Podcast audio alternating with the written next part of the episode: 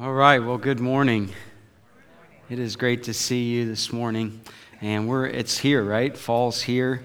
And this week, especially in the life of the church, a lot of things start to happen as we kind of break out of our summer schedule and into uh, a lot of programming. So just be aware, stay current, um, know what's going on. There's a lot of ways to do that. And uh, I'm just expecting a great season this fall and in the winter. My wife loves the theater. I enjoy it most of the time. Honestly, growing up, um, things like The Phantom of the Opera, uh, even the sound of music, that kind of genre was something that I spent little to no time paying attention to. Um, then I married Nicole, and, and uh, she loves that stuff. She would go to that stuff growing up. There was a little, uh, a little theater production place in, in Parkersburg, and her and her mom would go a lot, just local theater, and loves it. And, and I got to be honest, over time, as I've lived now life with her, I have, I have grown to appreciate it. Um, I've grown to actually enjoy it. And um, I'm, pretty, I'm pretty game now for going to a, a theater production. I will say this spring, though, um, three hours of Jane Eyre was enough to make me walk away for good. Almost. Um, uh, just a heads up, that's not pleasant. But um, I was really trying to figure out a way to get. No, I'm teasing. It was awful, though. I was.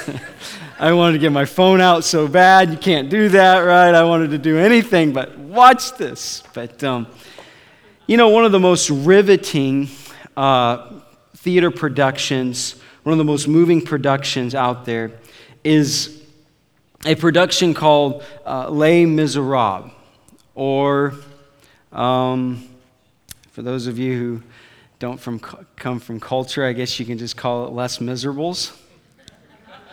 Or those of you that are really uppity, you just say, you know, lay Mis, and everybody knows what you're talking about. But it's one of the most um, riveting theater productions out there. In fact, they've just redone it in the last few years, right? And um, I am captivated by that story. Remember the story? It's built around a couple characters, but in particular, the first one especially is this man named Jean Valjean, who spends 19 years imprisoned. It started because he saw his niece starving and he can't help himself. But as he watches her going through this really unbelievably tough circumstance and situation, he can't help but go and steal food so that she doesn't starve. And he's caught stealing this food. And for 19 years, because not only is he thrown in prison, but he tries to escape a number of times. And so his sentence just continues to grow until 19 years he spends in, in prison, becoming a hardened criminal. He is, he is released. And I think in the most pivotal moment of that whole production, maybe even one of the most pivotal moments in all of theater production, is this moment I want you to remember or recapture with me uh, when he has been released and he's on his own and he's trying to find his life now. And yet he has these impulses and he is he's had 19 years of being absolutely conditioned to live a certain way. And you remember that night where he's looking for somewhere to stay and he can't find somewhere to stay. And he ends up at the, at the priest's home. And you remember this scene? Let's just watch it together.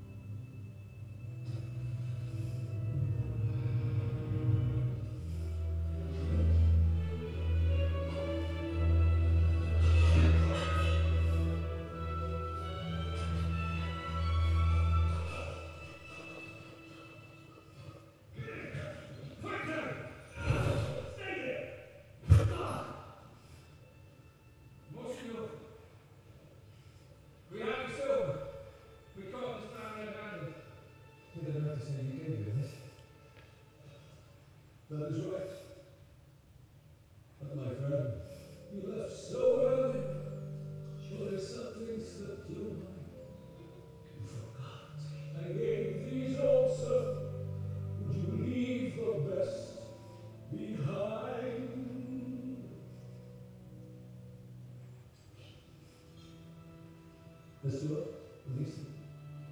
This man has spoken truth. I commend you for your duty. Now God's blessing go with you. But remember this, my brother. See Seeing this some higher plan, you must use this precious silver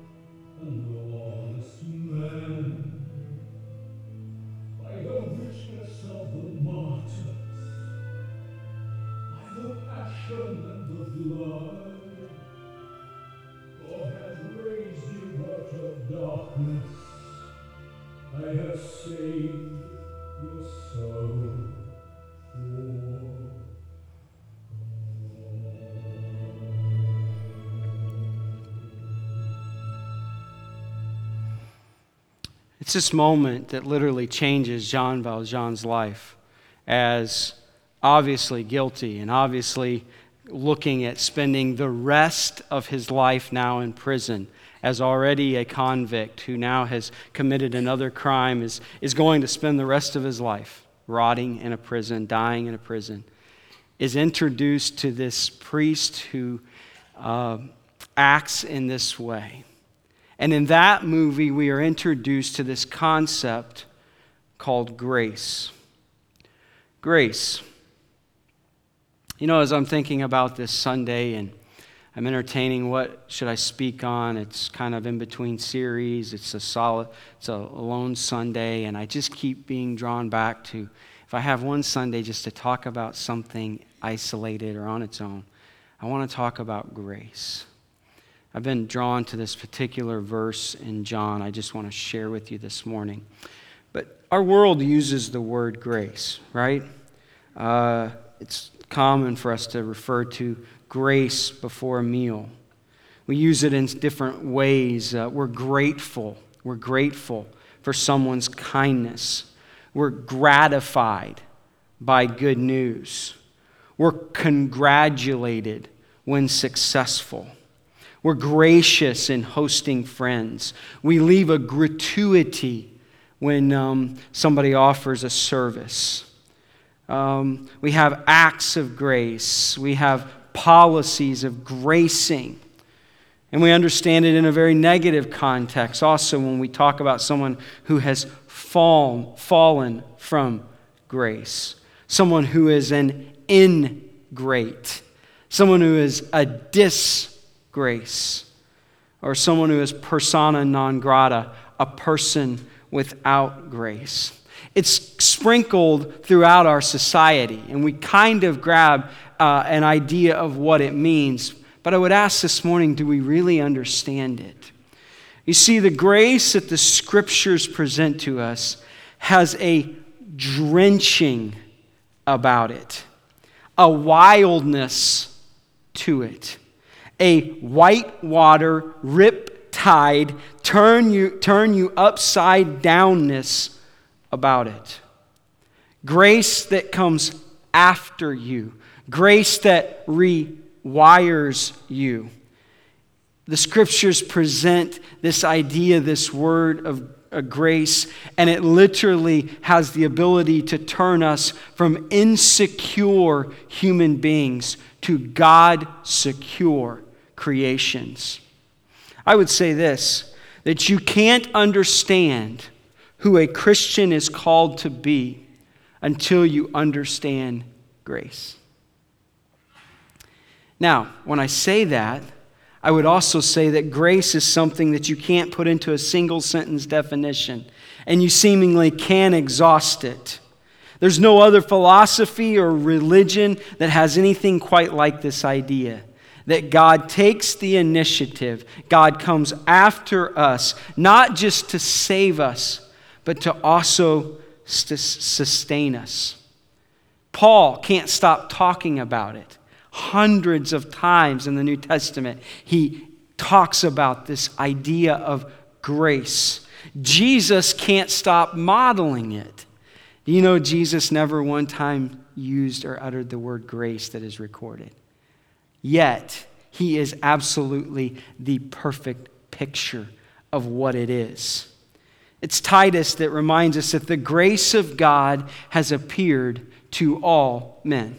It's Paul himself who says, I believe in 1 Corinthians, that I am what I am by the grace of God. It is the central theme of the New Testament. This word that's translated from the Greek word charis to mean favor, blessing, or kindness. It's used in connection with God and it takes a powerful meaning. It is God choosing to bless us rather than curse us as our sin deserves. It is his benevolence to the undeserving. It's a little different than mercy. Mercy, I have mercy on someone, in, in, in, in effect means I will withhold a punishment that we deserve. And grace has that part to it, but it goes beyond just withholding a punishment. It actually gives a blessing or a favor or a kindness that we at all don't deserve. And it's with this context, just reminding you of, of this word, that it's John who, as he's opening his gospel, would say these words. In John chapter 1, verse 14, the word became flesh and made his dwelling among us. We have seen his glory, the glory of the one and only Son, who came from the Father, full of grace and truth. Now, for the purposes of this morning, I, I am disciplining myself to not talk about grace and truth. That's another sermon. I will simply re- reference this, though, that often we think of grace and truth as intention, and their intention with one another. Like good cop, bad cop, right? Um, good parent, good parent. Good parent, you know, tough parent, truth parent, grace parent. Have you played that before? Come on, guys. You had a grace parent and a truth parent, right? And we think they're in tension with one another and we play each side to one another, right? And we think of grace and truth as, as um, they are in tension with one another. Listen, the scriptures do not present it that way. Jesus was full of grace and truth. It is not a tension, it is the full measure of grace and the full measure of truth, all at the same time. There is no other way to understand Jesus or to understand our lives interacting with grace and truth except for it's all just at the same time. I want to, but you go through the scriptures, the stories of Jesus interacting with people, the woman being accused of adultery. You see this unbelievable, uh, just full measure of grace and truth. It's not in tension with one another, it's in harmony with one another. And he is full of grace and truth. But it's this verse, this verse, that I want you to grab a hold of. It's the whole deal for this morning if I, and some of you'd be okay with this, if I simply just read this verse and let you go. That is exactly what I am. It's just been on my heart this week. This verse grabbed me 10 or 12 years ago, and I can't ever forget it. John chapter 1, verse 16. You see, he became, he was full of grace and truth. 15 talks about John bearing witness to this truth. And it's verse 16 that says this. If you can switch there, uh, Kaylin out of his fullness, we have all received grace in place of grace already given. The King James would have worded it this way grace upon grace. And it actually carries with it the idea that the writer could have just kept saying on this verse grace upon grace, upon grace, upon grace, upon grace. It just keeps going. Grace in place of grace already giving, grace in place of that grace already given, grace in place of that. You see what John is trying to help us understand about who God is, what Jesus was all about. It's an unending, never diminishing supply of grace into our lives. It's not, you know what? I've had to lean on God really hard, and I've really had to, uh, you, I really had to uh, have His grace in my life really powerfully right now. And you know what? I, I, probably need to back off a little bit for a while so I can build that account up a little bit more so that I can go back and access it again. And, and when I, if I allow it to build up, then if I need to use some, there'll still be some available. Doesn't that sound like your bank account? Doesn't that sound like almost a lot of relationships we have where I'm going to prevail on it for, you know, I really, but I need to back off. So I'm taking a lot and I need to make sure I stop taking so much so that there's, I can give back and it kind of equals out. And then when I need to take it later, I haven't taken. So, yeah, sounds like relationships too at times. I'm telling you, this idea of grace, this word usage here, blows any kind of that kind of concept out of the water. God is a God who is grace upon grace upon grace upon grace. Grace upon grace upon grace. You see, the law, verse 17, was given through Moses. Grace and truth came through Jesus Christ. And that's where I want to just spend a moment reminding you of some things. I want to take you back to Genesis, to the garden, to Genesis chapter 1. I want you to think with me for a moment as God creates. Who is this God? What does he do? What is he like? Would you remember with me a God who is gracious beyond com- compare and beyond imagination as he creates this beautiful world? I guess he could have made it all brown he could have made it all browns and, and, uh, and grays, right? But in creation, we are already introduced to this God who gives lavishly to his creation. A gracious God, a kind God, a favoring God. Because we already see that when he, when he when he puts this world into, into existence and then he models it and shapes it and forms it and creates it, we see beautiful sunsets, rivers and mountains that take our breath away, trees and plants that, that provide so much enjoyment and beauty and color and grace to our world that we understand. You see, you are introduced to a God already who is lavishing kindness and favor toward his creation in Genesis chapter 1.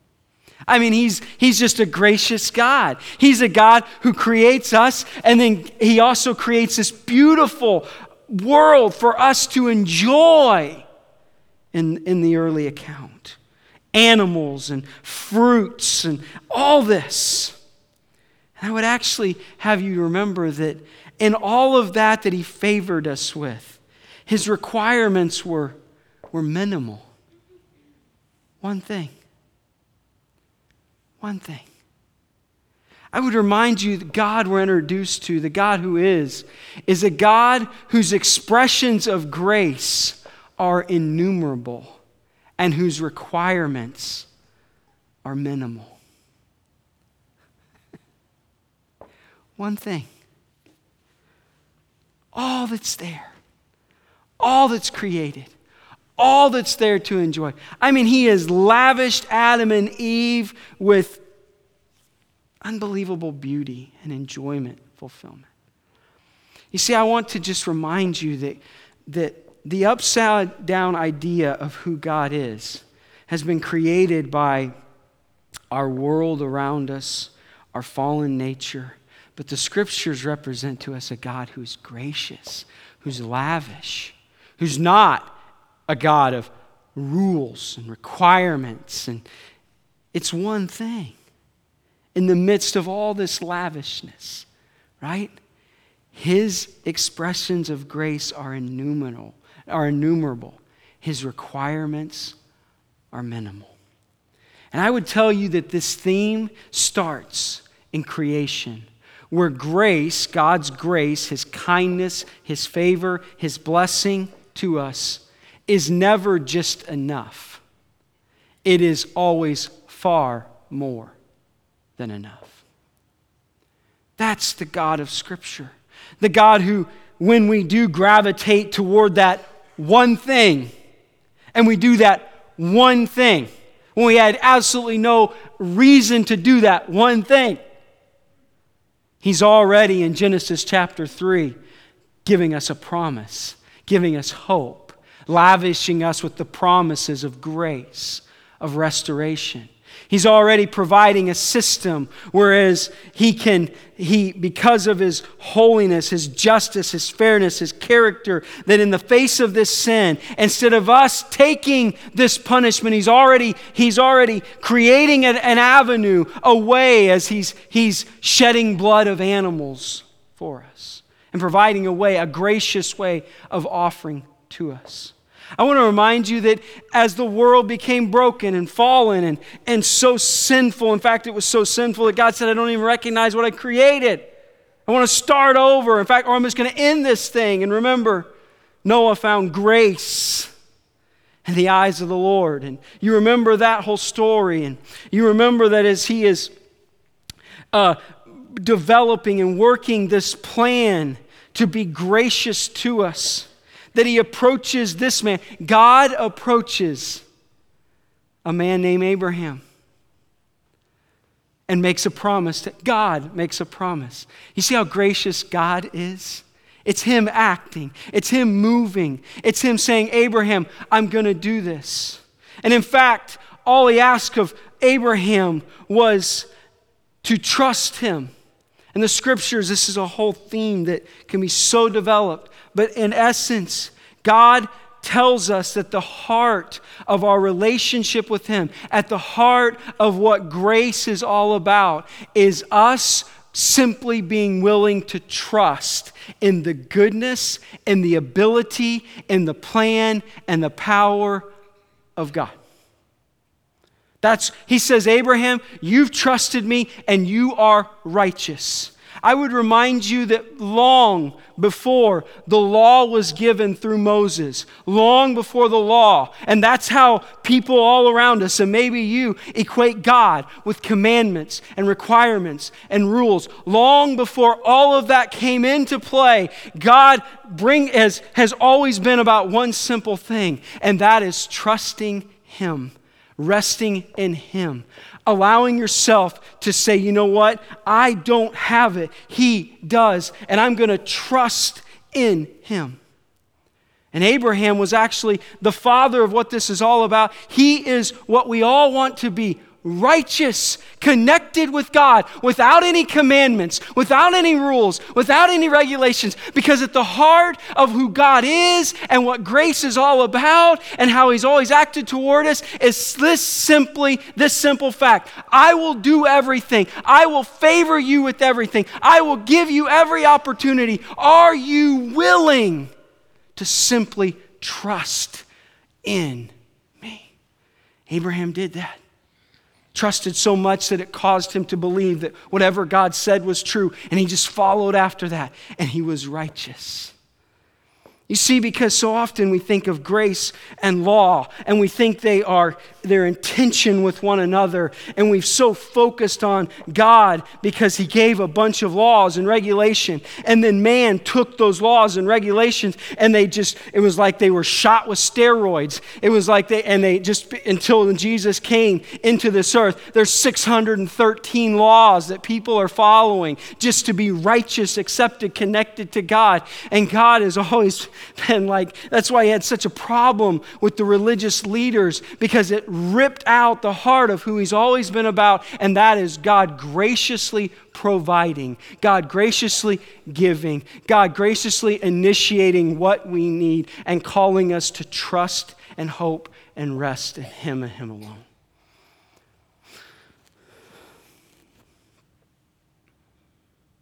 It's Romans 4.16 is a verse that uh, really grabbed my, my, grabbed my attention years ago when he said this about Abraham, 4:16. Therefore the promise came by faith so that it may be by grace. You know, those are the words that we are introduced to in, the, in, the, in Ephesians. You see, the message has, not, has never been clearer. The solution to our sin has never been rule keeping. If that had been, God would have begun the cleanup prom- process with a list. But he ga- began with a promise and a simple request to trust him in Abraham. You see, we live in this idea that obedience gets you in, disobedience gets you out. And we see we misunderstand the law of God. We misunderstand that His law reflects His value. In fact, God's display of power over the Egyptians revealed His ability, but it did very little to reveal His nature. And so He gives the moral law to reveal that their God that they followed was not only powerful, but He was good and could be trusted. You see, his law, especially his moral law, his commandments, are things that are not binding to us, but they are freeing for us. And as he reveals those things, the law was given for one express purpose. What do the scriptures say? The law was revealed to show his nature and to also reveal how inadequate we are in ourselves. It was, it was given, the law was given, it was the gracious act of God to show us you can't do this. In fact, the law is going to show you you really are lost. You really need help. And then he comes back, and what does it say in Ephesians chapter 2?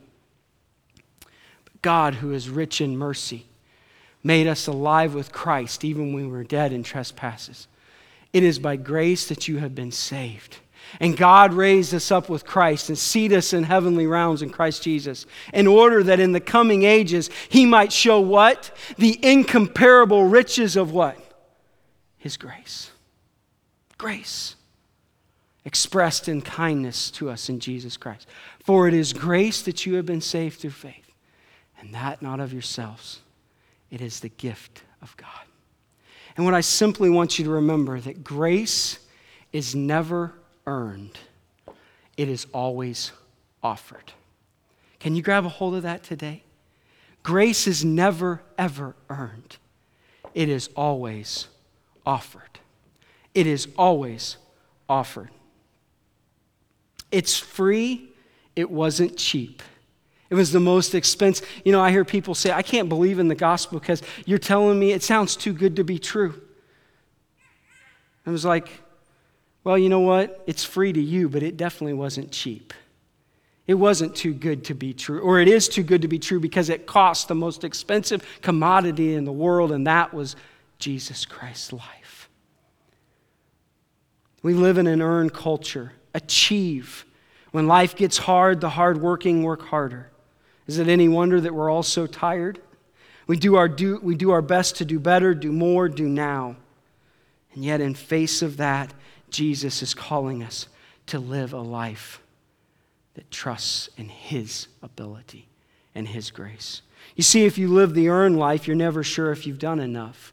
I watched Bloom, Michael Bloomberg the other day in an interview, and I kid you not, this is what he said.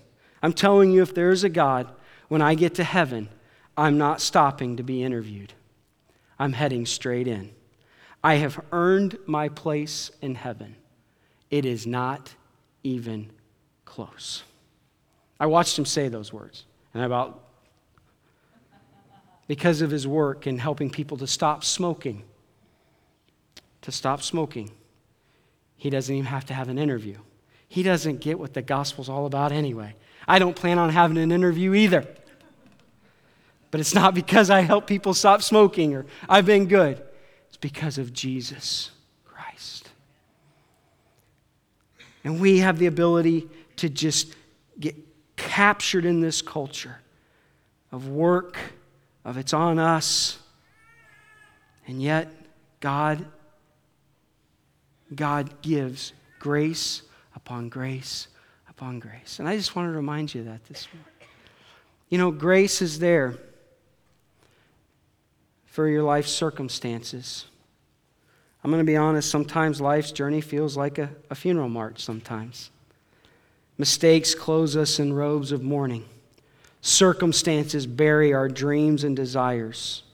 And on a lot of days, all we do is cry out for mercy. But God gives us more than mercy, He gives us grace. Grace for fear.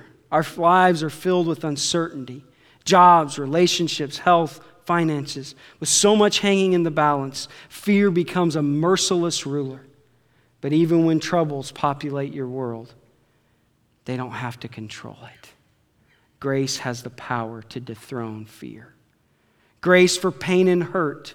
Every hurt is followed by a choice. We can get bent out of shape, or we can allow our response to be shaped by this thing called grace. Bitterness clouds our vision. It so often makes us blind to grace. But grace isn't blind, it sees the hurt fully well and chooses to see God's forgiveness even more. You know, this is grace, and it changes everything. This, this is God's answer to the mess of life poor choices, wasted years, guilt, regret. God's response is grace, grace, and more grace. Grace upon grace. He saves us, He strengthens us, He softens us, He shapes our lives. I read this story about a guy who was trying to stop. He had come to Jesus, but he couldn't stop using profanity. He couldn't stop cussing. And so he, uh, he found an accountability partner. And um, he was accountable to him, and he made this plan that every time he cussed throughout the week, he would put $5 in the offering plate that next Sunday for every cuss word. The first week, he put 100 bucks in. In following weeks, he improved somewhat, but he still wasn't having success and he was still losing money. His buddy watched him do this. And uh, he could tell that, that he was really struggling to change. He didn't have the ability or the power or the strength. And so on that fifth Sunday before worship, his buddy walked up to him and he could tell that he had failed again. He wasn't looking too, too good. And he simply handed him a check. And that check was written out to the church and the check was signed by him. And he said, Here, whatever you got to put in today, I want you to use my check. So his buddy, 80 bucks, but it wasn't his money. He put it in. Next week, same thing. And for a few weeks, his friend offered him something. And within three weeks' time, he didn't have to pay a dime. Because that's what God does. He offers us grace, and when we realize what He's done, it absolutely changes our lives.